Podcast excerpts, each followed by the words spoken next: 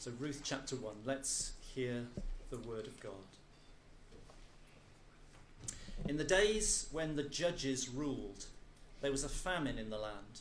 And a man of Bethlehem in Judah went to sojourn in the country of Moab, he and his wife and his two sons.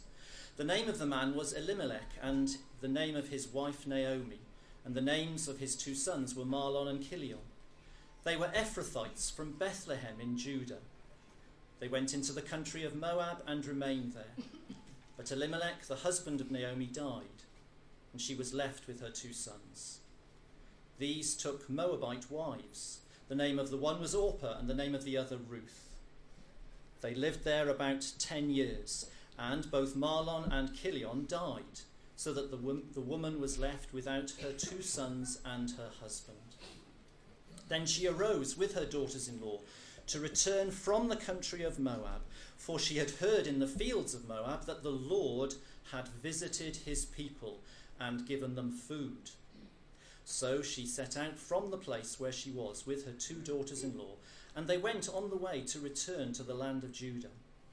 But Naomi said to her two daughters in law, Go, return each of you to her mother's house. May the Lord deal kindly with you, as you have dealt with the dead and with me. The Lord grant that you may find rest, each of you, in the house of her husband. Then she kissed them, and they lifted up their voices and wept. And they said to her, No, we will return with you to your people. But Naomi said, Turn back, my daughters. Why will you go with me? Have I yet sons in my womb that they may become your husbands? Turn back, my daughters. Go your way, for I am too old to have a husband. If I should say I have hope, even if I should have a husband this night and should bear sons, would you therefore wait till they were grown? Would you therefore refrain from marrying? No, my daughters, for it is exceedingly bitter to me, for, for your sake, that the hand of the Lord has gone out against me. Then they lifted up their voices and wept again, and Orpah kissed her mother in law, but Ruth clung to her. And she said, See, your sister in law has gone back to her people and to her gods. Return after your sister in law. But Ruth said, Do not urge me to leave you or to return from following you. For where you go, I will go. And where you lodge, I will lodge. Your people shall be my people, and your God my God. Where you die, I will die, and there will I be buried. May the Lord do so to me, and also more, if anything but death parts me from you. And when Naomi saw that she was determined to go with her, she said no more. So the two of them went on until they came to Bethlehem. And when they came to Bethlehem, the whole town was stirred because of them. And the women said, Is this Naomi? She said to them, Do not call me Naomi. Call me Mara for the Almighty has dealt very bitterly with me. I went away full, and the Lord has brought me back empty. Why call me Naomi when the Lord has testified against me, and the Almighty has brought calamity upon me? So Naomi returned, and Ruth the Moabite, her daughter in law, with her, who returned from the country of Moab. And they came to Bethlehem at the beginning of barley harvest. Amen. Good morning, everybody. It's great to uh, see you. I hope you managed to um, sleep well and fed well, but not too well, I hope. Uh, I do love these chairs. I hope we can maybe organise a kind of slightly sloping floor so that by the time we get to the end of the meeting, you'll all be here. That will make the appeal so much easier to manage because you'll already be here. Uh, I, I, don't know kind of what event, sort of event this is. I'm not used to having two clocks to, uh, to look at, so I shouldn't go on for too long. It reminds me, uh, I do come from Suffolk. We're a little bit behind in Suffolk. My, uh, my favourite church in Suffolk was a church that had a clock that went backwards. I discovered that the longer I preached, the earlier we finished. and uh, I've never ever managed to quite get over that. Uh, seriously, I do hope that when we um, come to the end of uh, Ruth chapter 1, we, we will want to pray together. I, I travel the country extensively um, for FIEC, and I take a little Martian with me.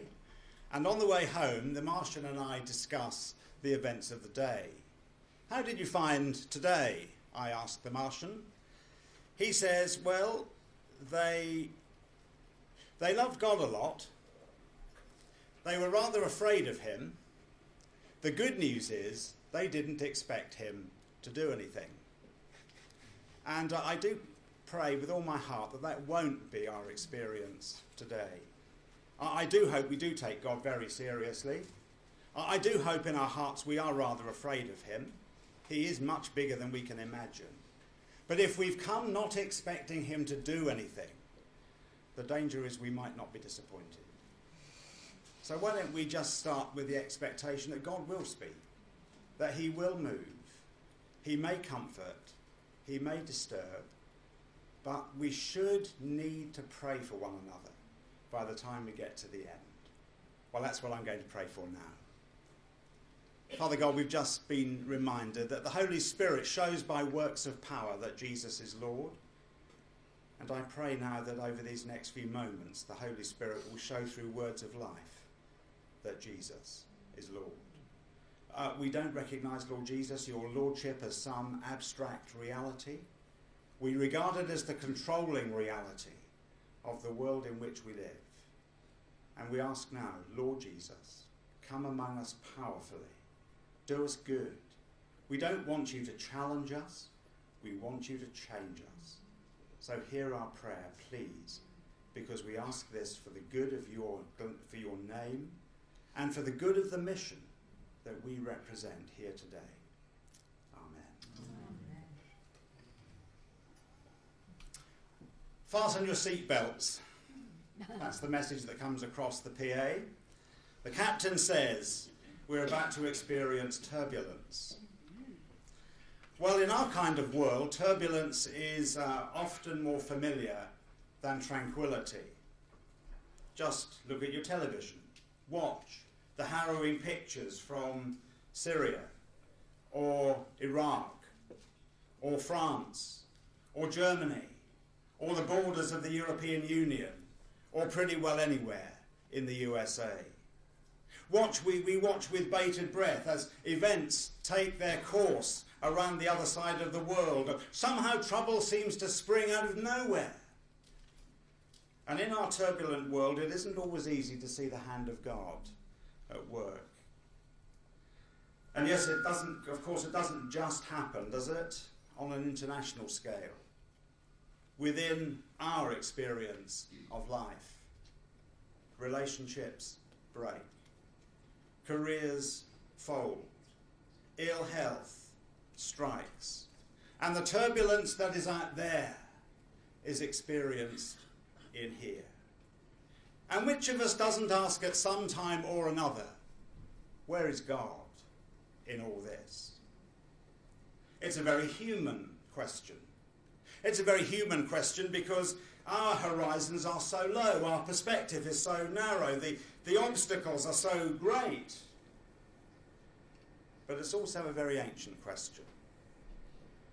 But as we look together at the Old Testament book of Ruth over the four mornings of our time together, I hope we will see that there is an answer to the question where is God in all this? You see, there's hardly been a period of Old Testament history more turbulent than the era of the judges. Oppression, civil strife, social chaos, personal misery, they saw it all. It's a time of prolonged turmoil for the Israelites. And the last verse of the book of Judges, the book before the book of Ruth, tells us why. In those days, Israel had no king. Everyone saw, uh, did as they saw fit. Gosh, that sounds contemporary. This is a world where chaos reigns, a world in which there's no accountability, a world in which life has been reduced to a free for all. And it's against this background, this background, with tomorrows far less certain than ours that the events recorded in the book of Ruth take place. And in them, the ancient question is asked once more where is God in all this? Before we get into the passage, let's just think for a moment about the power of stories. From our earliest days, we all love good stories. I absolutely love someone re- sitting down and reading me a story. I love reading stories to my grandchildren. And good stories don't get much better than this one, as we just touched on last night. Tell people when you get home that we've spent time studying the book of Ruth, and they'll all say, I think universally, without exception, ah, I love the book of Ruth. Why do we love the book of Ruth? Because it's a cracking good story. And maybe one reason we're drawn to stories is because human beings are instinctive, inveterate storytellers. The way we make sense of life is by weaving the different roles and circumstances of our lives together into our own personal plot line. Our personal identity is bound up in the story we tell of ourselves. Of course, the point about being Christians is that we believe that it's God who's directing the plot of our story. He's up to something. Our story isn't reality TV. Our story is reality. Well, like all God's stories, this particular story is deeply purposeful. This is a story about redemption. The idea of redemption crops up again and again and again through this story. At its simplest, redemption is setting someone free at enormous cost. And although the book is named after Ruth and she is the heroine, it is primarily the story of Naomi and how Ruth brings redemption to her.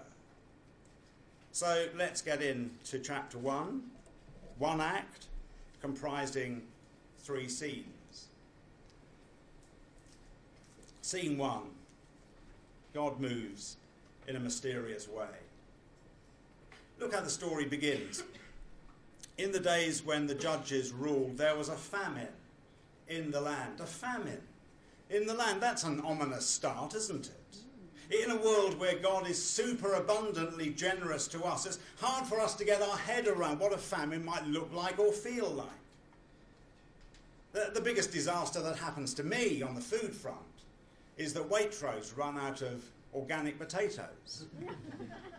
what would it feel like if there was nothing on the shelves in Waitrose? If it wasn't just BHS that was disappearing from the high street? So, verse 1 a man from Bethlehem in Judah, together with his wife and two sons, went to live for a while in the country of Moab. This man's name was Elimelech. His wife's name was Naomi. The names of his two sons were Mahlon and Chilion. We're, we're dealing with a refugee story here. There's a very contemporary ring about this, isn't there? Today, there are thousands and thousands and thousands of families on the move. They're fleeing from war. They're seeking for food. They're just wanting a better way of life. If Elimelech were here with us today, he'd say, I understand. There's a kind of quick picture of the journey they take. Jerusalem is marked on the map, but don't forget that at this particular point in Old Testament history, Jerusalem hasn't yet developed the significance it will in days to come. Maybe you can hear the conversation back in Bethlehem as Elimelech and Naomi sit around an empty dining table. We can't cope with this much longer. It's better to do something than stay at home and starve. We've got to think about the boys. And slowly, Elimelech begins to see something he's never seen before. He begins to see Moab in a new light. It becomes a place of hope for Elimelech. Interestingly, the narrative doesn't offer any judgment on this decision, it simply reports the fact. And anyway, this isn't meant to be permanent. Look at verse 1 again. It's only for a while. Elimelech and his family have no intention of seeking permanent rights of residency in Moab. It's only until the rains return to the promised land. And then they'll return. But should Elimelech have led his family to Moab. It's an easy question for us to ask. But which of us hasn't made the same decision? Somewhere in our lives to find food in Moab. All this ought to get us thinking, of course. Why is there drought in the land that's meant to be flowing with milk and honey? How, how did this happen? What's gone wrong? And then we remember those haunting last words of Judges. In those days, Israel had no king. Everyone did as they saw fit. And so, in our story, in the days when the Judges ruled, there was a famine in the land. We, we know from Judges the sort of strife that's plaguing Israel through these days.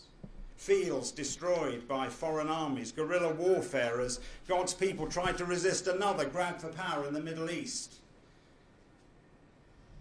But the most uh, likely explanation for this famine is that it's just stopped raining.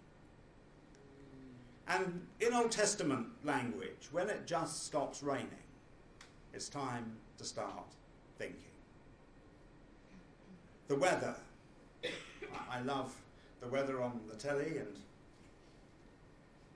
but the weather on the telly in the book of Judges doesn't just describe the meteorological conditions in Israel. It kind of charts the spiritual temperature in Israel. And the fact that there's a famine means that here is a people who've turned their back on the living God. But it isn't just a what's happening here, it's a who's at work here. Many, many, many years before, it was a famine that brought Jacob and his family to Egypt, where they became a mighty nation. God was at work then, furthering his plans, moving things forward. And strangely, strangely, God might just be at work here too.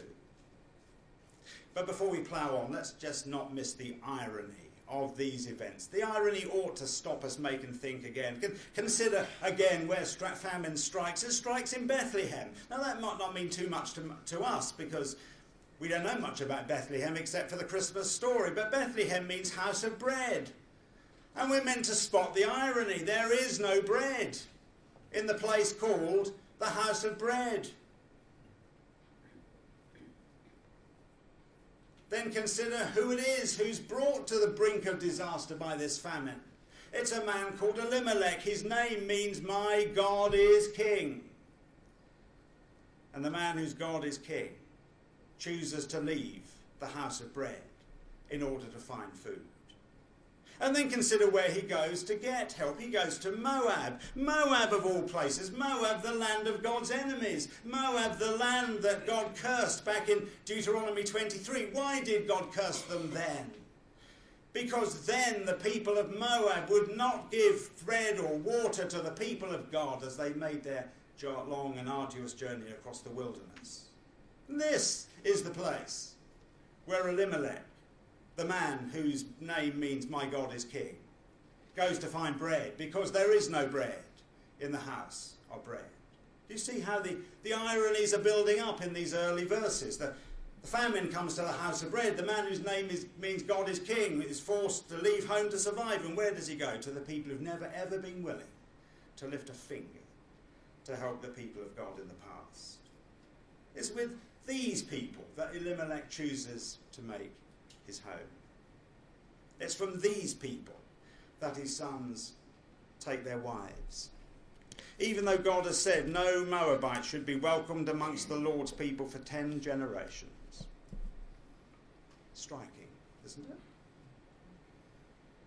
But far away from the famine in Bethlehem, tragedy strikes in Moab too. Elimelech dies. Still, this isn't the end of the story. In time, the two boys marry Moabite girls. Naomi will yet have a family to care for her. But though she waits, and she waits, and she waits, the news doesn't come. Months turn into years. Naomi gives up waiting for the phone to ring. Congratulations, Mum, you're going to be a granny philosophically, she folds up the knitting patterns and puts them in the bottom of the drawer. She stops logging on to see the latest bargains at Mothercare. And then disaster strikes again. In quick succession, both her sons die.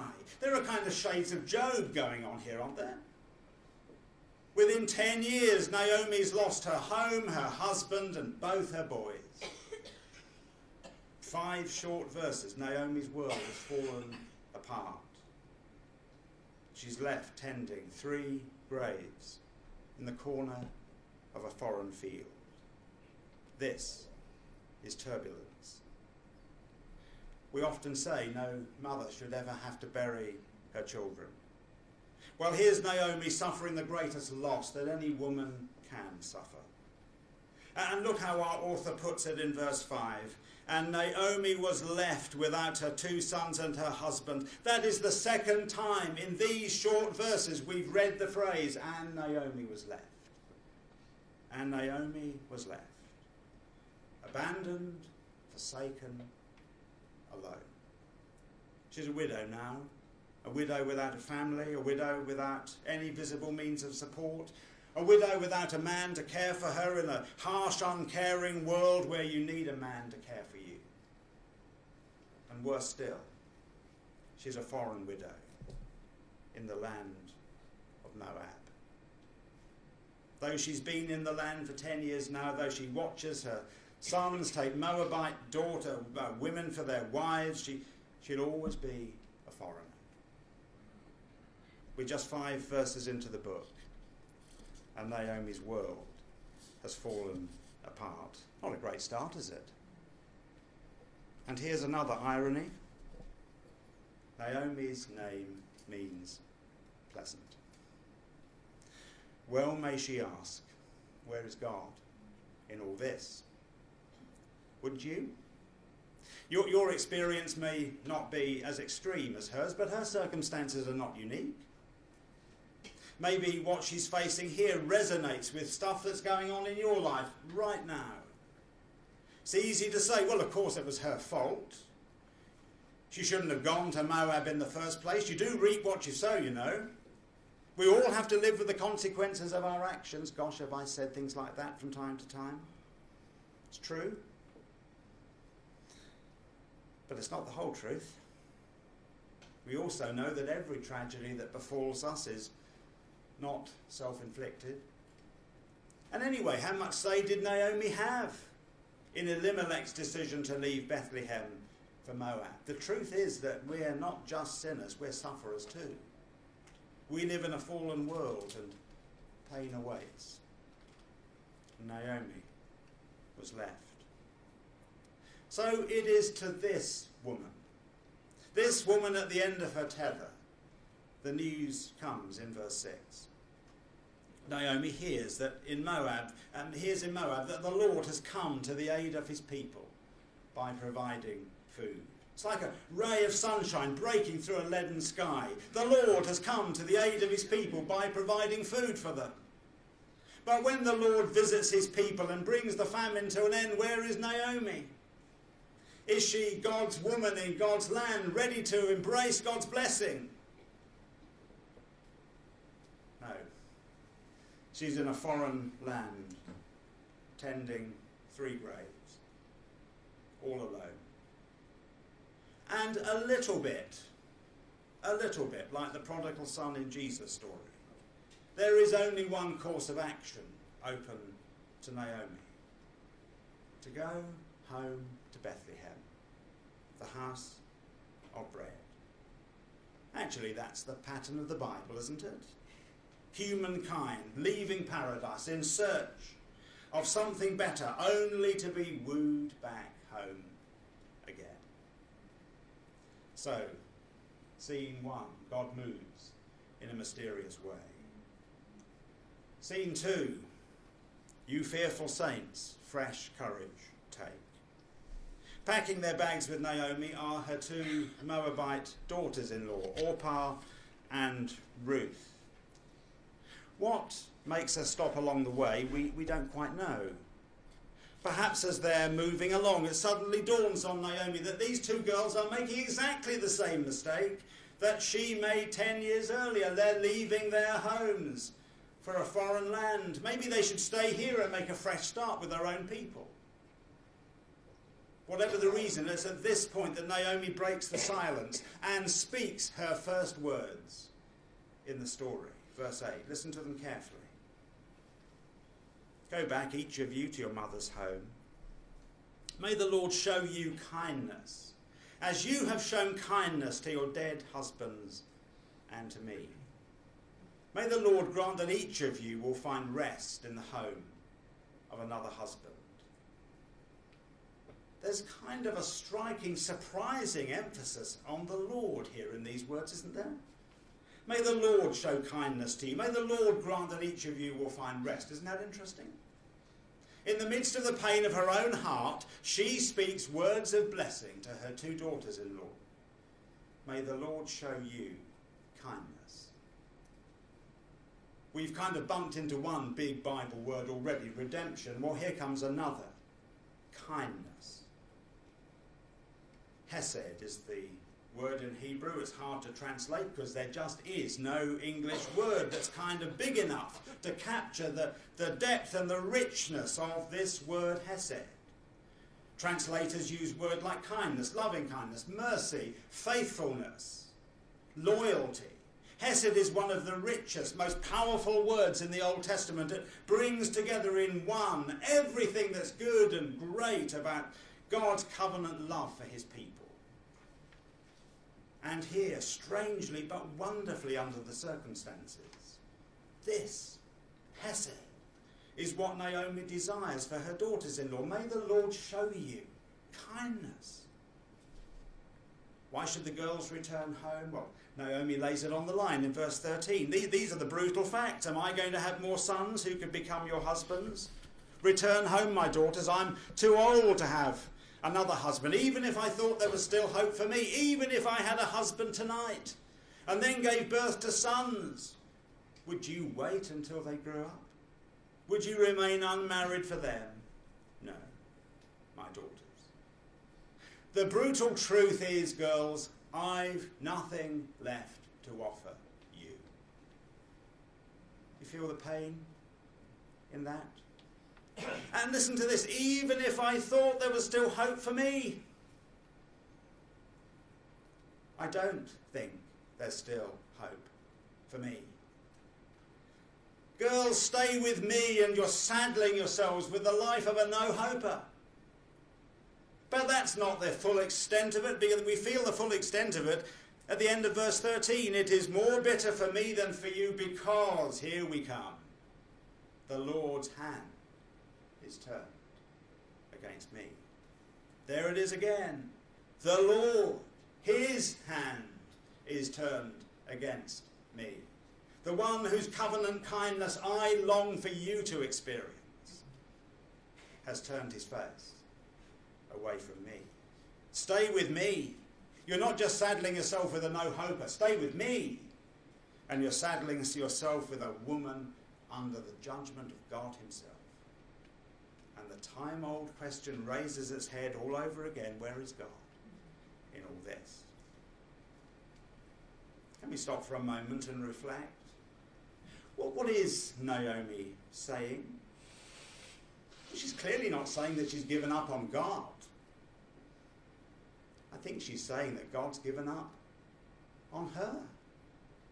She still believes in a God who is kind and gracious. She wants God to be kind and gracious to these two women she loves so much. No, but she has stopped believing in a God who could be kind and gracious to her. And I wonder if that resonates with someone here this morning.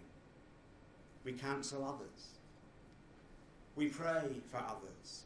But somehow my personal situation is different. And Satan's quick to come and sow seeds of doubt. You've blown it. The God you say you worship, yes, he kind and gracious he may be, but he's not going to be kind and gracious to you. And that's why Naomi counsels the girls to go home. Her words, her words call for choice, for decision. In response, there's a division between the girls. Look at verse 14. At this, they wept aloud again. Then Orpah kissed her mother in law goodbye, but Ruth clung to her. Look, said Naomi, your sister in law is going back to her people and her gods. Go with her. It's a slightly strange piece of advice to give, isn't it? See, this isn't just a decision about where you live. This isn't just a decision about family and future. This is a, a spiritual decision. Orpah chooses Moab. She chooses her family. She chooses Chemosh, the god of the Moabites. And Naomi doesn't blame her. She somehow sees the sense of it. And incidentally, if anyone does know what happens to Orpah, please have a word with Shirley because she can't sleep until she knows what happens to Orpah. Someone put her out of her misery over coffee. But listen, Ruth is different. Ruth doesn't want to go back because something is happening to her, something is happening in her. And when Ruth finally speaks, her words mark an irrevocable break with Moab and everything that Moab stands for. Listen again to her timeless words in verse 16. Don't urge me to leave you or to turn back from you. Where you go, I will go, and where you stay, I will stay. Your people will be my people, and your God my God. Where you die, I will die, and there will I be buried. May the Lord deal with me, be it ever so severely, if even death separates me, you and me. Take those words in, can you? They're not just words of personal loyalty, are they? They're words of covenant commitment. They're words coming from a, a woman whose life has been turned inside out because in faraway Moab, the real God, the true God, the living God has reached into her life and laid his hand on her. It's a costly decision. She's willing to sacrifice everything that matters in her world. She's ready to leave her birthplace, her family, her nation, everything that's familiar to her. And in Naomi's rather jaundiced eyes, she's willing to leave her only hope of future happiness. Naomi left Bethlehem to find hope in Moab. And here's Ruth leaving Moab to find hope in Bethlehem. And this isn't going to be for a while. This is a decision for life. From here on in, Naomi's life will be Ruth's life. Naomi's people will be Ruth's people. And most of all, Naomi's God will be Ruth's God. This is it. Look at, again at verse 17. Not even in death will she return to Moab. She's, the break she's making here is final. And it's irrevocable. And notice something else, will you? As Ruth speaks to Naomi, she takes on her lips the covenant name of God Himself. Not just your God and my God, but the Lord, the covenant God of Israel, the God who gave that name to Moses at the burning bush. She calls him Lord. The God Naomi feels can never be kind or gracious to her again. And in using his name like this, Ruth gives us a clue to what's going on here. Perhaps long ago, God had ceased just to be Naomi's God or Chilion's God. He became Ruth's God. Ruth made a decision long before they set out on the journey back to Bethlehem that he would be her God too. And now, perhaps for the very first time, she comes out with it and she takes his name on her lips. She confesses her trust in the God of Israel. It is a moving moment. And when Naomi hears this, she knows there's nothing else to say. Where do you think Ruth gets all this? What contact does Ruth have with the gospel, Old Testament style? Well, the only witness she knows is Naomi. The only Bible she has to read is the life of Naomi. The only one she ever gets to hear pray is Naomi. Fascinating, isn't it? Naomi, the most unlikely UFM missionary, operating in Moab in the days of the judges. The last four verses tell us about the return to Bethlehem. They, they both make it back, although for the time being Ruth slips into the background as Naomi is greeted by the women of the town. Scene three behind a frowning providence. In his ode, uh, a poem rather, an ode to a nightingale, John Keats describes Ruth as a heart sick daughter, far away from home. But as the story unfolds, we get to see that it's not Ruth who's sick at heart at all. It's Naomi. Look, look, with me at verse 19, will you? When they arrived in Bethlehem, the whole town was stirred because of them. And the women exclaimed, Can this be Naomi? Again, there are shades, shades, I say, of the story of the prodigal son here. The idea of a community being stirred is usually an indication of some kind of celebration. Come on, get out the banners, put up the bunting, Naomi's back. She who was dead is alive again. She who was lost is found. But then the women of Bethlehem catch. They catch sight of this dishevelled figure, trudging wearily along the high street. They're, they're shocked. Can this be Naomi? They ask. Well, where, where's Elimelech? Where, where are the boys? What happened?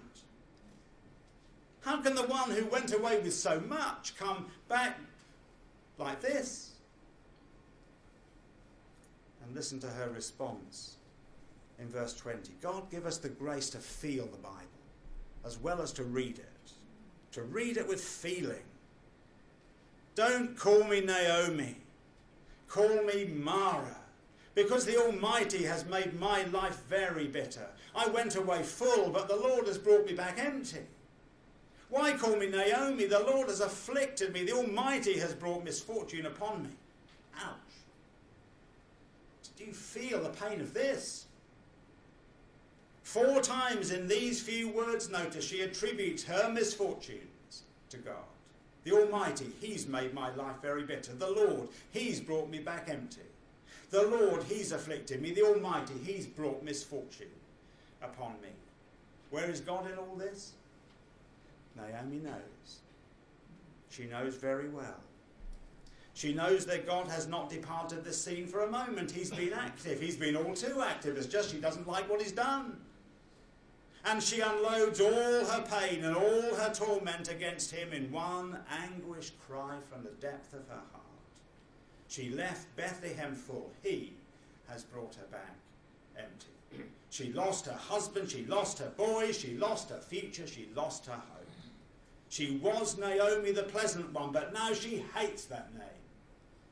She hates it with a passion because it reminds her of everything she's lost. No, God has reduced me to bitterness, she says. And now she stands before the people broken, penniless, and alone. How would you counsel Naomi? Well, it might help to start by differentiating between complaint and lament. Complaint is the expression of a bitter heart. It says, I hurt and I hate you, God. Lament is the expression of a bitter experience. I hurt. And I don't know where you are, God. And I wonder if our churches suffer from too much complaint and not enough lament. I wonder if lament is a bit of a lost art among us. Don't hear many modern songs written that are laments. Sorry, that's not a rant, it's just an observation. See, Naomi is being very honest, scarily honest. Rather more honest than I wonder if we would dare to be. She knows that God is here. She's just broken by what he's done. It's the kind of honesty, isn't it, that runs all the way through the Psalms. But I wonder if there's a level of honesty we don't see much of today. I don't know how you picture Naomi at this point. Maybe you, you see her as a, a wizened, miserable looking old woman, twisted, cynical, resentful. If that's how you see her, I wonder if that's true. I, I, want to try and draw a distinction that you may just think is too fine. I wonder if there's a difference between becoming bitter and being broken by bitter experience. I, I want you to think, first of all, about her relationship with her daughters in law. She loves them, she's concerned for them. In her own rather muddled and, and maybe slightly mistaken kind of way, she's looking out for their interests. Bitter people don't do that. Bitter people are completely bent in on themselves. They're only concerned about what's happened to them. But Naomi's concerned about what's going to happen to Orpah and Ruth. It makes me think that she is not a bitter woman. Uh, that's one side of the coin. Here comes the other. How do her daughters relate to her? Well, the truth is they love her. They, they don't want to leave her. In fact, Ruth will not be parted from her. Now, now, you may be better than I, and I'm sure you are. But being really frank with you, I don't want to hang around people who are bitter. They're so draining, they're so depressing. And yet, Ruth's daughters in law don't want to leave her. So it makes me wonder whether Naomi is not bitter. She's been broken by bitter experience. Our experiences may not have been as extreme as hers, but which of us sitting here this morning can't say we've been here too at one time or another? So, what are we to do? We're to treat God as if He's real. Go back to my little Martian. They take God seriously, they're rather afraid of Him, they don't expect Him to do much. Well, here in this story, God's done rather a lot. And I wonder whether we need to learn to be more real with God. Can He take it? Yes, He can. And this week, maybe some of us just need to learn to tell God honestly how we feel Stop pretending that everything in the garden's rosy. He knows. The question is not does he know? The question is do we trust him enough to tell him? Or would we rather go on living with the pretense? You do realize we condemn ourselves to spiritual superficiality if we live with pretense when we dare to tell Him, it's then, it's only then, that we can begin to hear the echoes of mercy and the whispers of love. I love you in ways you have not begun to imagine.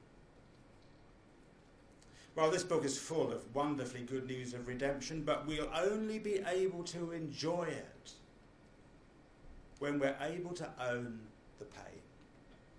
We'll only be able to scale the heights when we dare to embrace the depths. Naomi's tears are our tears, aren't they? Don't try to inoculate yourself against the pain. The solution is not to bury it, it's to bring it to the only person you can bring it to in the end. But has Naomi got this right? Has she seen the whole picture yet? Well, just look at the last verse with me, will you? Verse 22.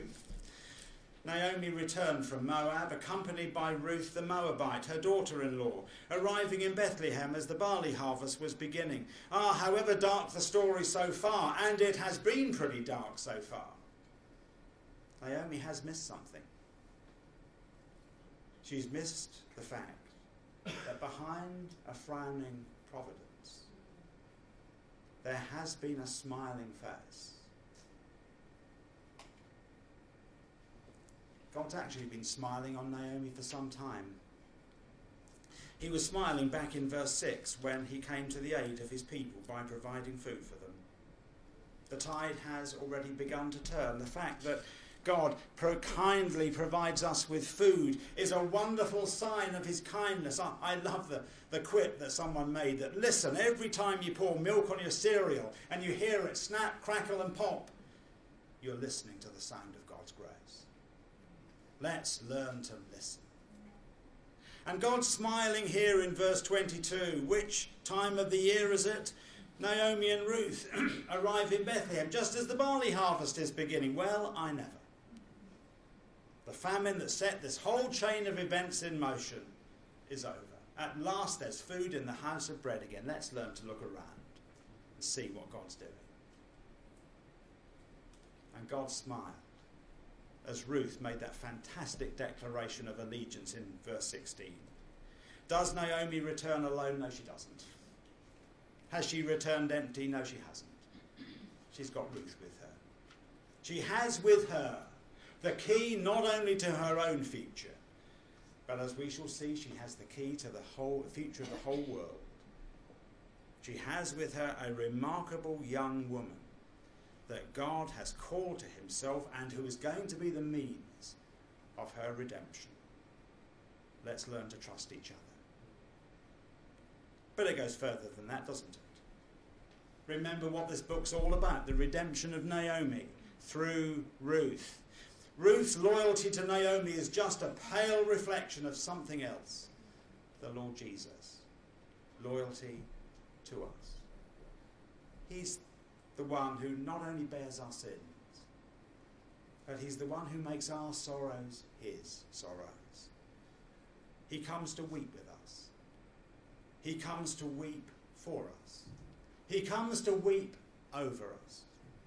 And one day he will wipe every tear from our eyes. Where is God in all this? Where God has been all through this. While Naomi's world has been falling apart around her ears, he's been here. Involved in her world, involved in her circumstances, in working out his purpose. And at the end of chapter 1, God has Naomi exactly where he wants her. Back in Bethlehem, at the beginning of barley harvest, with Ruth. Praise God. Why don't we stop there?